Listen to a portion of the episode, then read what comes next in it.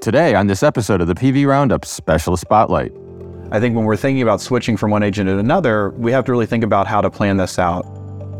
Today, Doctors Andrew Kuykendall and John Mascarenhas joined the podcast to discuss JAK inhibitor drug choice and dosing strategy in patients with myelofibrosis in this P V Roundup Special Spotlight.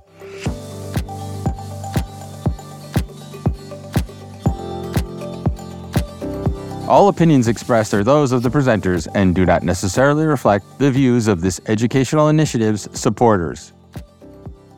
Hi, I'm Doctor John Mascarenhas, the Director of Center of Excellence for Blood Cancers and Myeloid Disorders at the Icahn School of Medicine at Mount Sinai.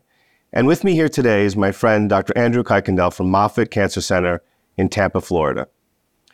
We would like to share with you our thoughts about JAK inhibitor drug choice and dosing strategy when managing patients with myelofibrosis. We all understand that JAK inhibitors are valuable treatment options for patients with myelofibrosis, but we want to talk about how to optimize that in our patients today. So for the first question, Andrew, in your practice, what factors do you consider when it comes to drug choice and dosing? Yeah, so I think it's it's important to understand, you know, what, what do we have at our at our fingertips in terms of JAK inhibitors? And so, you know, right now we have three approved JAK inhibitors. Um, you know, hopefully in the near future we will have four. Um, but when we think about kind of the differences between those JAK inhibitors, we think have to think about patient-specific factors and um, you know, disease-specific factors, as well as what is the the the drug that we're we're looking at, what does that bring to the table, and how does that differ from maybe the other options we have? And so I think first off, we, we try to see what we're trying to accomplish with the individual patient we have in front of us. And and oftentimes we're using JAK inhibitors for things such as splenomegaly and, and disease-related symptoms. Um, but we know that there's more to myelofibrosis and treating myelofibrosis than just that. And so we often often are dealing with patients that have maybe uh, anemia or low platelets. Uh, they may have um, other symptoms that are ongoing that we need to take into account, other comorbidities. And, and those types of factors may kind of select for which JAK inhibitor I think is most optimal for that specific patient. So in twenty twenty-three, what is your go-to JAK inhibitor for first line of therapy? What is your decision point?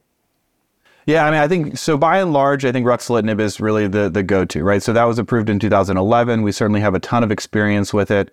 Um, really quite well tolerated. It's something that we know is, is really the only JAK inhibitor that's shown to have a true survival benefit uh, based on the COMFORT studies.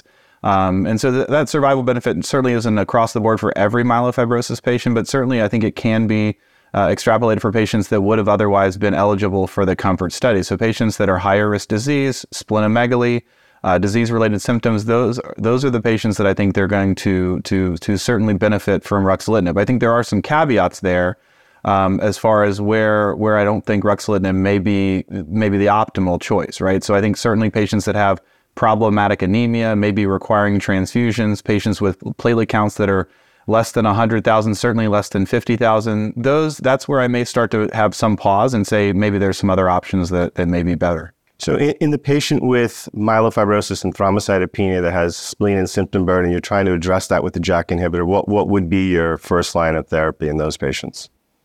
So I think it's still it's still not com- completely clear, because I think we have data with ruxolitinib going from fifty to one hundred thousand platelets that maybe we can dose this more optimally than it was um, per the label, right? So I think you can certainly uh, think about dosing this at ten milligrams twice a day as opposed to five, which would be what the label suggests, and and that's something that has been associated with better spleen and symptom responses. You know, that being said, fedratinib, which which was approved as the second JAK inhibitor, Uh, in the Jakarta study, actually enrolled patients down to platelet counts of fifty thousand or more, and, and has good response data in patients that have platelets between fifty and one hundred thousand, and and pre- presumably maybe a little bit better than ruxolitinib uh, at that dosing level. But again, you still run into anemia and thrombocytopenia with fedratinib.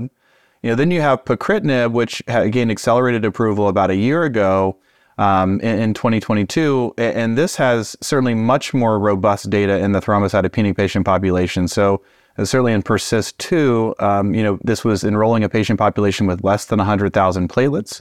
Uh, and then the ongoing Pacifica study is looking at, at patients with less than fifty thousand platelets. So this is an agent that can really be leveraged in low platelet groups, dosed optimally.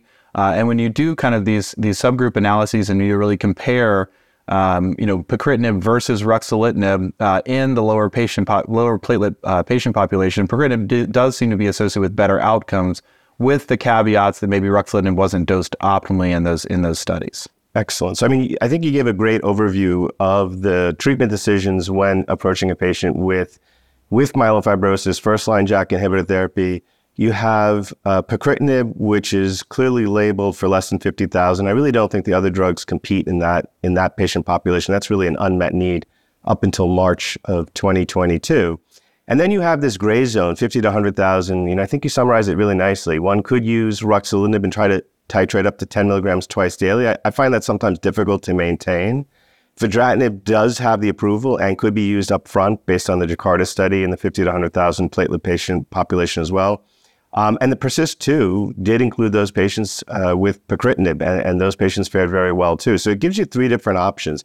I personally prefer pacritinib in those patients because I find it easier to dose. You dose at two hundred milligrams twice daily, um, and and you you you rarely have to uh, attenuate the dose for treatment-emergent adverse events of anemia or thrombocytopenia. In fact, you know, as you know, that twenty-five percent of patients with pacritinib actually attained a clinical improvement uh, for anemia in the Persist two. So there is even the potential for anemia response.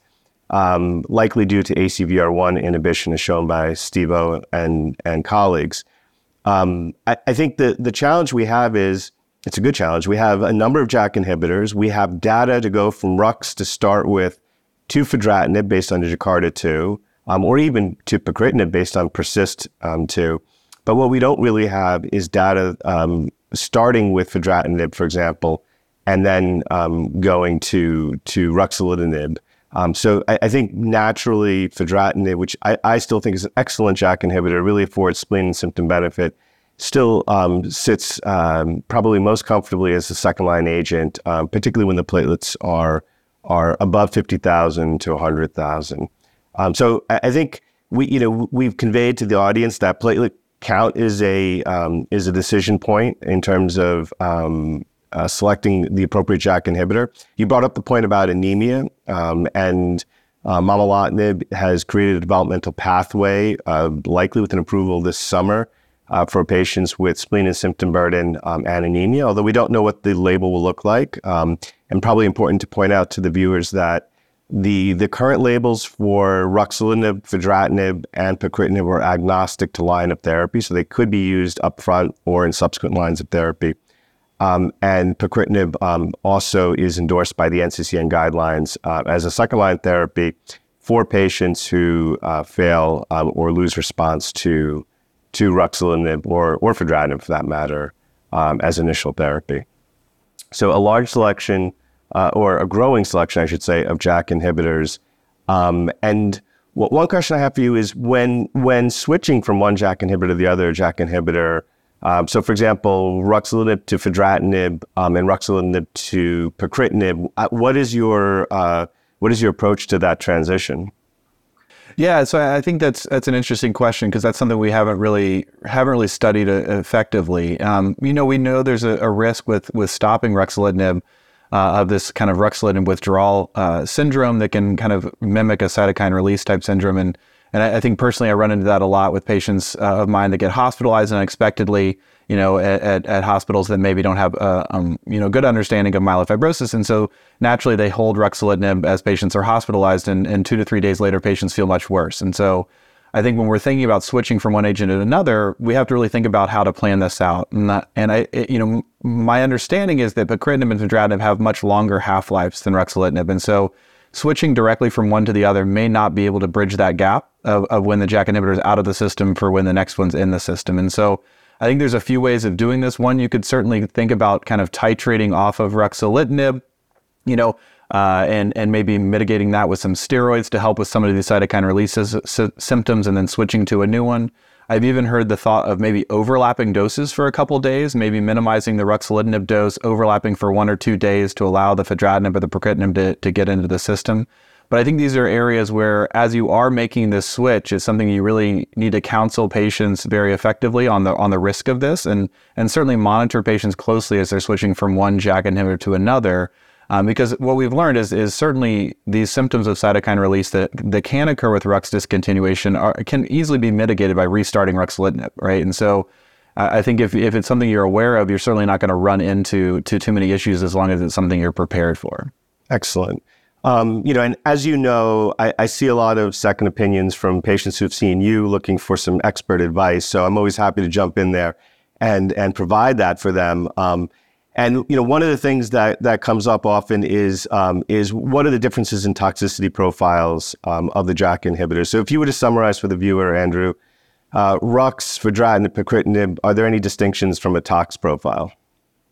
Yeah, so so obviously down in Florida, we think a lot about care of the patient. I know up in New York, a lot of times they're focused more on just kind of pushing as hard as we can, but we often are talking about symptoms and how best to mitigate some of these things. And so, you know, when you think about ruxolitinib, a lot of the side effects we think about with Rux are really long-term side effects. So things like increased risk of of, of, of shingles reactivation, uh, increased risk of non-melanoma skin cancers, maybe weight gain in some patients, not so much in myelofibrosis patient population, more in P V population.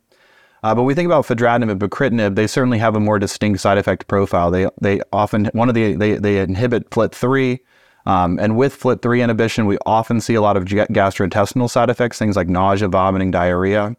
Uh, within the Jakarta study, we noticed that there was a significant amount of nausea uh, and diarrhea, but I would say that those patients were probably not optimized from a prophylaxis standpoint or, or, or guidance on, on how to take the medication. And so what we've then found out in in subsequent phase three studies with fedratinib is that if you take the fedratinib with a high-fat meal, you use appropriate anti-nausea prophylaxis, this really can be, that you can really mitigate the, the, the G I toxicity, and this can be a quite manageable drug to give. Pacritinib is quite similar. It does hit F L T three as well. I've seen probably somewhat more mild G I toxicity with pacritinib, but again, as far as uh, like educating patients and, and counseling them, and making sure that they have antidiarrheals uh, at their at their fingertips, maybe not prophylactically using those, but having those if they need them, and then maybe taking an anti-nausea medication prophylactically for the first four to six weeks or so can really mitigate some of those G I side effects. But that that is probably the biggest distinction between Rux and and, and fedratinib and pacritinib. Excellent. And then, of course, um, lastly, there is a black box warning specifically for fedratinib, only for fedratinib, for Wernicke's encephalopathy.